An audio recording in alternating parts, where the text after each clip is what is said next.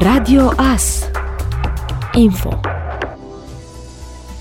Pompierii militari din cadrul detașamentului Târnăveni au fost solicitați să intervină în dimineața zilei de luni în jurul orei 7 în cazul unui stâlp de lemn ce susținea cabluri de comunicații căzut pe gardul unei locuințe din municipiu. Stâlpul a fost degajat în cel mai scurt timp de către echipajele prezente la fața locului. Din fericire, nu s-au înregistrat victime, a informat biroul de presă al Inspectoratului pentru Situații de Urgență Horea al județului Mureș. Aproape 50.000 de mureșeni primesc carduri sociale. Teoretic, acestea ar trebui să fie deja la beneficiari cu banii încărcați, însă nu toate conțin sumele promise de 250 de lei. Cei mai mulți beneficiari din județul Mureș sunt pensionari. Mai mult de o treime dintre ei primesc acest ajutor, iar mulți sunt din zone rurale.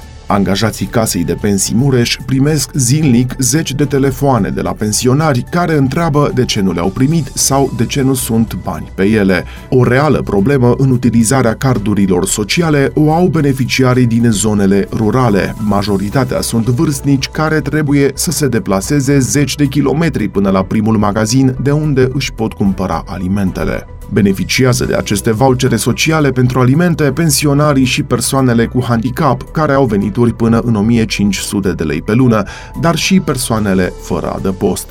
Beneficiari sunt și familiile care au mai mulți copii și cele monoparentale pentru care venitul pe membru de familie nu depășește 600 de lei. Oficialii Ministerului de Resort au anunțat că mai bine de 10.000 de carduri sociale au fost deja blocate după ce beneficiarii au încercat să le vândă sau să își cumpere alcool sau tutun. Cardurile pot fi folosite însă doar de către beneficiari și în cazuri excepționale pot fi încredințate persoanelor apropiate pentru a utiliza ajutorul, dar împreună cu actul de identitate. Voucherele în valoare de 250 de lei se încarcă odată la două luni, până la finalul anului, iar aceste sume sunt valabile 12 luni de la data încărcării lor. La nivel național, peste 2 milioane și jumătate de persoane primesc tichete pentru achiziția de produse alimentare și mese calde în valoare de circa 3 miliarde de lei. Incendii în weekend la Târnăveni și Gănești. Vineri, 19 august, în jurul orei 16, a avut loc un incendiu la nivelul unor anexe gospodărești în localitatea Gănești, pe strada principală. În urma acestuia a ars acoperișul unei afumătorii și al unui atelier casnic pe o suprafață de circa 30 de metri pătrați. Din fericire, nu s-au înregistrat victime. Au intervenit pentru lichidarea și limitarea propagării incendiului pompierii militari din cadrul detașamentului Târnăveni. Sâmbătă 20 august, pompierii mureșeni au intervenit în cadrul altor două incendii cauzate de arderea vegetației uscate și a deșeurilor în municipiile Târgu Mureș și Târnăveni, în urma acestora fiind afectată o suprafață totală de 110 metri pătrați. Cauza probabilă a producerii incendiilor a fost focul deschis în spații deschise.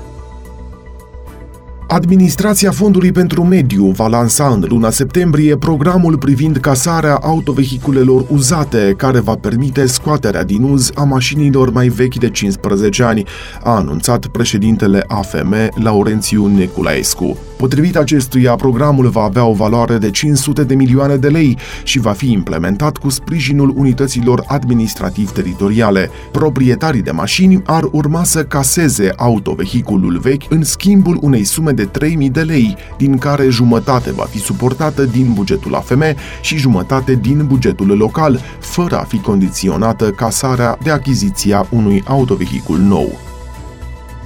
Ministrul Agriculturii Petre Daia a recomandat românilor să nu mănânce făină de greieri, ci să-i lase să cânte acolo unde sunt și să mănânce sarmale, cârnați și ouă de găină.